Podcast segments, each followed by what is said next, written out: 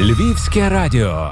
Ось і замикаємо десяток волонтерських історій. Мене звуть Вікторія Скорохід. Ви слухаєте волонтерський тил. І сьогодні його героями є люди, які працюють на швейному підприємстві Грегорі Текстиль. Раніше вони розробляли найрізноманітніші корпоративні замовлення, але чи були готові до того, що доведеться взяти під опіку зовнішній вигляд нашого війська? Про це розпитуємо власницю та директорку компанії Оксану Черепанич. Слава Україні, пані Оксано! Героям слава вітаю! Вам уже вдруге доводиться в хорошому сенсі цього слова перевзуватися на ходу. Вперше ви перекваліфікувалися, коли усі ми стикнулися з пандемією. Вдруге, це зараз, коли ми переживаємо такі скрутні часи. Зрештою, так захотілося, чи так вас впросили, і так довелося зробити. Розкажіть нам трохи оцю передісторію.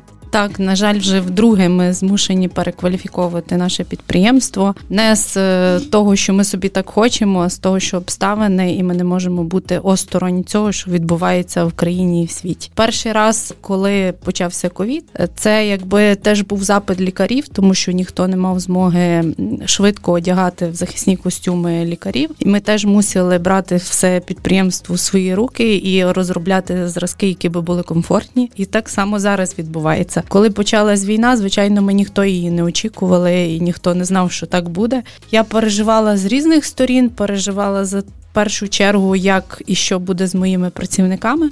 В яких за плечима сім'ї, яким потрібна робота, яким потрібна заробітня плата, тому що ми в тилу теж не можемо бути осторонь. У нас є свій фронт, і думала з різних сторін, як ми маємо відновити роботу. Ми це раптом думали один день, і на другий день ми вже почали розробляти військовий одяг, радилися з нашими військовими, практикували, роздавали безкоштовно, щоб вони мали змогу потестувати, що ми швидко адаптувалися під потреби армії. Так було і в цей раз. Наскільки складно опанувати стиль мілітарі навіть для професійної швеї, наприклад? Ну, скажімо так, ми вісім років працюємо в напрямку корпоративного одягу, і там зовсім непрості рішення. Ми дещо маємо до цього якби хист і практику, оскільки наша основна діяльність це розробити стильний одяг під кожну компанію, щоб вона одна від іншої відрізнялася, створити такий корпоративну нотку, щоб одяг кожного був класний, зручний, вишуканий. Тому це десь перегукується робочий одяг з військовим. Тут є звичайно свої корективи в плані там різних шевронів, в плані зручності, практичності еластичності кольору, хтось там в польових умовах, хтось е, в інших умовах, в когось там є такі потреби в додаткових якихось кишенях для зброї і так далі. Ми швидко це вивчили, залучали і технологів, спеціалістів, радили з іншими підприємствами, які довше на цьому працюють. Найбільша проблема була з тканинами, тому що їх е, нереально було знайти. Ми де тільки могли звідти привозили, викупляли, не думали про те, що ми з нею будемо робити. Ми знали, що треба забирати все, що є. Перші тижні війни, щоб мати змогу хоч щось забезпечити військовим. Шукали на це кошти, можливості, збирали. Теж всі тканини, які були в нас на виробництві, ми повністю переробили, який би колір їх не був. Ми шили там спідню білизну, спальні мішки для переселенців. У нас всі залишки тканин, які ми мали, фактично все відшили і пороздавали в перші тижні війни. Ну так виглядає, що це такому тренді безвідходного виробництва. Це є дійсно так, тому що навіть кожен клаптик, е, який відповідає кольору там темному і хакі, його забирали на плетіння сіток. У нас кілька разів на день приходили волонтери, забирали, що могли перерізати на балаклави, використовували. Звичайно, основна кількість тканини це вона йшла на одяг військовий, на футболки, на спальні мішки і спідню білизну також шили. Яка ситуація з тканинами зараз? Чи можливо ну, все ж таки другий день війни, і зараз ми вже трохи теж прижилися до чогось, призвичайлися, з чимось навчилися собі давати раду? Так. Які виклики маєте зараз? Е, звичайно, що навчились українці, це взагалі е, така нація, яка адаптується до будь-яких викликів е, історії. І зараз так само робимо, розкриваємо для себе інші кордони, як доставити там з, Туреччини, з Європи тканину. Прикроє те, що часто буває ціна непідйомна, і нам теж якби образливо, що хтось мусить за цей одяг платити, і порівняно ціна до війни була на нього інша, чим зараз, тому що цей курс валют впливає, і логістика на надто дорога, і пального немає, і теж рівень життя зріс, тому що ціни зросли. І ми мусимо десь тут балансувати посередині, щоб мати змогу оплатити працівникам заробітну плату. І ці ж самі податки. Ми розуміємо, що кожна людина, яка зараз залишилась в Україні, якщо вона хоча б щось робить, якщо ми платимо податки, якщо ми виплачуємо зарплати, а ці працівники тратять їх тут в Україні, це вже великий фронт, який допомагає нашій економіці. І тут кожна гривня важлива, за яку ми переживаємо. Але теж переживаємо за нашого покупця, щоб ця ціна була доступна для нього, тому що військові не завжди мають змогу купити собі самі. Вони шукають теж і підприємства, і фонди, і волонтери. Тому це зараз на якомусь такому єдиному фронті і піднесені, незважаючи на те, що багато хто каже, що вже опускаються руки. В нас вони поки що не опускаються стараємося йти до кінця, і все ж таки зараз не йде мова про якісь там прибутки, йде мова просто пережити це страхіття, яке ми зараз маємо, і вийти далі на рівень квітучої нашої України і робити те, що ми робили до війни. Скільки людей працює на цю благородну мету на вашому підприємстві? Разом з управлінським персоналом це біля 50 людей. 50 людей. Напевно, ну так як ви зауважили на початку, складно утримувати і, і, і складно балансувати з тим усім. Так, багато, ну не багато, але частина ще є за кордоном. Вони в нас працевлаштовані, але повертаються потрошки. Але ми зараз е, більше місяця активно запустили пошук працівників е, саме з числа переселених осіб, вимушено переселених на жаль, і е, стараємося їх працевлаштувати. Багато з них працевлаштованих е, працевлаштовані в інших регіонах, тобто по сумісництву працюють, тому що всі вони е, якби чекають того, що повернуться туди. І ми їм стараємося стараємося їх підтримати, що не переживайте, навіть якби будете працювати тут, чи місяць, чи два, чи скільки ви завжди зможете туди повернутися на свою попередню улюблену роботу.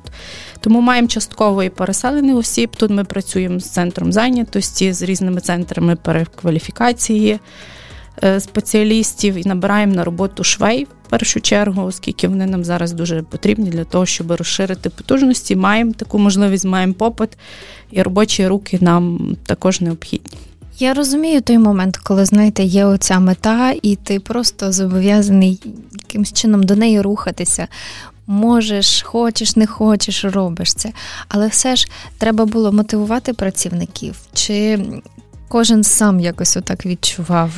Ні, е, однозначно, і тут була десь е, моя місія, щоб дійсно займатися мотивацією, стати для них такою натхненницею, щоб вони не впадали у вічі. Це було досить непросто. Я бачила по їхніх очах, тому що вони як і думають, що коли ти власник бізнесу, ти там зібрав валізу і поїхав за кордон. І вони десь так само думали, що зроблю я, але я кожен день була з ними на зв'язку. Я кожен день приїжджала на роботу, створила групу, де, незважаючи по підрозділах, хто де працює, де ми кожен день писала їм якісь мотиваційні повідомлення, казали, що все буде добре незважаючи на те, що я в собі я то впевнена була, що зроблю все можливе і неможливе. Але як буде відбуватися обставини на фронті і взагалі в Україні, ніхто цього ж передбачити не зміг.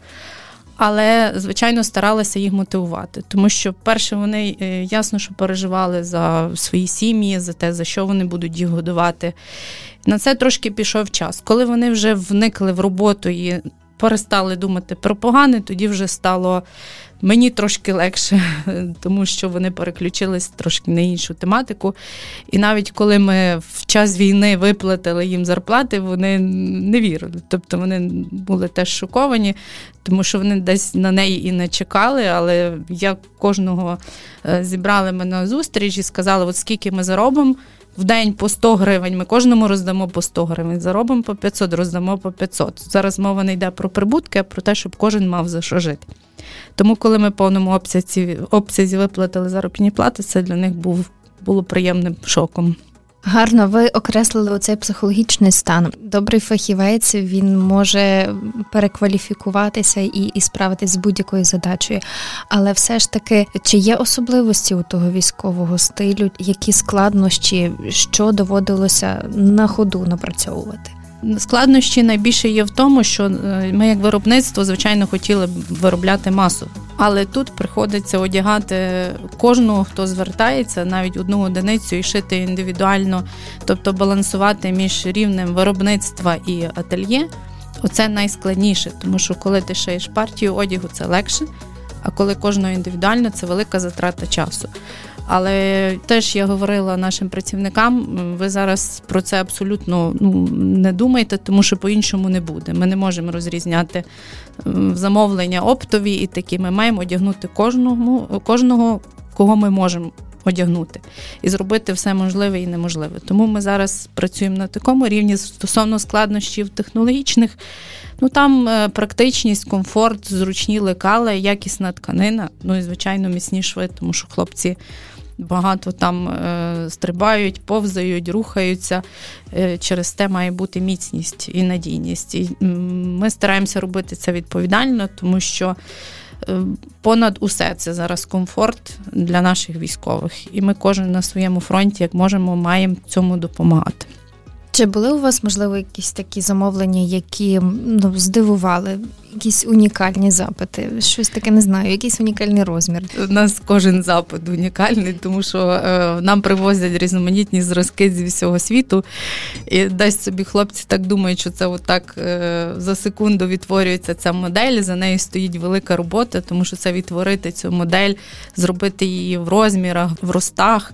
Це велика колосальна робота, щоб ці всі лекала відтворити і дати їх масовість. Ми шили і для військових розвідників для військових льотчиків, які приносили нам свій одяг, казали, що ми хочемо таку. Ми потім вас покатаємо на літаку.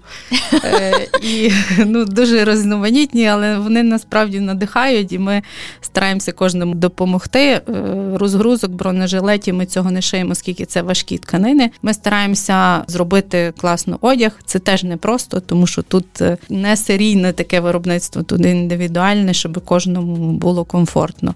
Якщо говорити про про бронежилет розгрузку, там стандартно повторити одну і ту ж модель, а тут трошки по-іншому. Але ми задоволені, стараємося втілити в життя все всі задачі, які перед нами ставлять. От Для військових льотчиків такі були дуже цікаві костюми, шеврони, дуже красиві. І Зараз ми теж для різних підрозділів шиємо також дуже гарні костюми. Не можу сказати для кого, але також не думали, що це будемо робити, але це нас надихає. Кажете, гарні, тобто стараєтеся, щоб воно було не лише комфортне, зручне, але й красиве. Так, так. Ми всім говоримо, що ви можете йти в цих костюмах кудись на побачення. Дай Бог, є якісь оці фідбеки, коли ну очевидно, що є, коли так. замовники отримують, е, що кажуть, можливо, щось було таке, що запам'яталося вам. Е, дійсно, це можна потім буде вписувати в історію нашого виробництва вже вдруге після ковідної історії. Але зараз е, це дійсно надихає. Вони передають нам цукерки військові, передають шоколадки, фото, е, там подяк в нас дуже багато є від військових пожежників, від госпіталів і від е, тих самих льотчиків. Ну це дійсно хочеться для них творити, тому що ми розуміємо, порівняно з ними нам тут ще дуже просто. Все, що ми можемо, ми маємо зробити тут. Хто б це не був, чи це волонтер, чи підприємець, е, чи будь-яка пересічна особа, яка може допомогти хоча б чимось, це вже є велика допомога. Ну ми ж воювати не підемо, тому що ми там будемо тільки перепоною, ми цього не вміємо. А те, що вміємо, ми маємо робити з е, насолодою і без жодного права на втому чи поганий настрій. А ще скажіть, так здебільшого жінки працюють у вас на підприємстві, так? 99,9%. У нас один мужчина зараз. Мені ще цікавий такий момент. Це насправді дуже давнє ремесло і е, дуже давній вид мистецтва. Що ж жінки туди зашивають? Чи вірите ви в те, що коли з добрими намірами, з якимись такими особливими особливим настроєм працювати, що воно дійсно може допомогти там на передовій? Звичайно, це от в мене основна професія це кулінарія. Так бо я займаюся іншим бізнесом. Це е, в готельно-ресторанній справі. Е, проєктую, комплектую обладнанням кухні професійні. Це як їжа приготовлена з любов'ю. Я завжди там проводжу таку аналогію. Так само і будь-яке ремесло. Якщо ти його робиш з повною віддачею, результат є абсолютно інший. Я, наприклад, ніколи не можу робити роботи, яка мені не в задоволенні. Мені легше від неї відмовитись, чим робити щось примусово.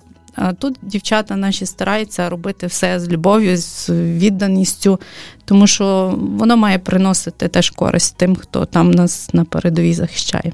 Як гадаєте, як війна змінила українських жінок? Вона змінила всіх, не тільки жінок, е, загартувала, очистила середовище, підходи і відношення до всього абсолютно інші. Цінності абсолютно інші, ем, скажімо так, і друзі, і коло спілкування, воно все змінилося. Е, і я думаю, українці вже точно не будуть такими, які були раніше, навіть ті, які були там прихильниками якогось іншого світу. Жінки вони в тилу стараються підтримувати, е, тримати е, цей нотку таку надихання для хлопців, щоб вони повернулися всі живими і здоровими. Я з кількома волонтерами спілкуюся, хто що може, вони роблять, хтось там готує їжу, передає, хтось сітки плете, хтось допомагає в пошуках якоїсь гуманітарної допомоги. Реально, ця війна всіх об'єднала без жодної думки про якісь там. Е, прибутки чи що буде завтра, ми маємо робити те, що ми можемо робити сьогодні. А хлопці зроблять те, що вони мають зробити, щоб наше завтра було абсолютно іншим і щасливим. Якщо десь так в числах охопити, бодай якусь статистику нам назвіть, не знаю, скільки форм пошили, або скількох людей, зрештою, забезпечили, щось таке ведете в цифрах? Ну, біля 10 тисяч, навіть більше, ми вже зробили точно одиниці різного одягу. Дуже багато. Хотілося б більше, наскільки можемо, настільки робимо. Напевно, останнє запитання. Коли війна завершиться, чи збираєтеся щось міняти на своєму підприємстві? Чи є щось таке, на що по-іншому поглянули? Що в планах?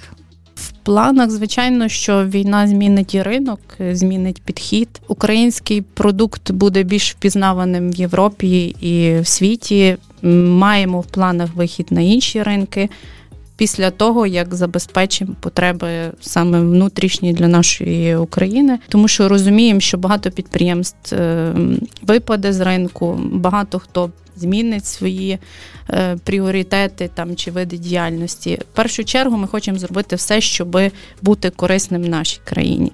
Якщо це буде користь з збільшенням економіки нашої, якщо ми вийдемо на інші ринки, і воно буде мати попит, зробимо це теж частково. Але ми завжди залишалися на нашому внутрішньому ринку, хоча мали можливість виходити зовні. Хочемо робити цікавий продукт тут. Ну і, звичайно, я хочу збільшити наше виробництво, що ми зараз і робимо, створити додаткову кількість робочих місць, залучити ще якийсь розвиток на вдосконалення технологій, щоб ми мали можливість бути більш продуктивними і прогресивними. Ми вам цього бажаємо. Щиро, Дякую. тому що розуміємо, наскільки великий ваш вклад, і ми вам дякуємо. Хоч ми не військові, але ми розуміємо, що усі ці команди людей, які працюють на спільному щодня, наближаємося. Можливо, не так швидко, як би нам хотілося, але наближаємося до нашої перемоги і до нашого світлого майбутнього, яке, зрештою, ви щойно описали. Дякую вам дуже. Оксана Черепанич була в гостях у нас у волонтерському тилу. Грегорій Текстиль, зрештою, вподобайте їхні соціальні мережі, стежте за ними, тому що це фахівці і люди з великими серцями і золотими руками. Правда каже? Дякую вам разом до перемоги. Мене ж звуть Вікторія Скорохід, і ми обов'язково почуємося в наступних епізодах волонтерського тилу. Слава Україні! Героям слава! Львівське радіо.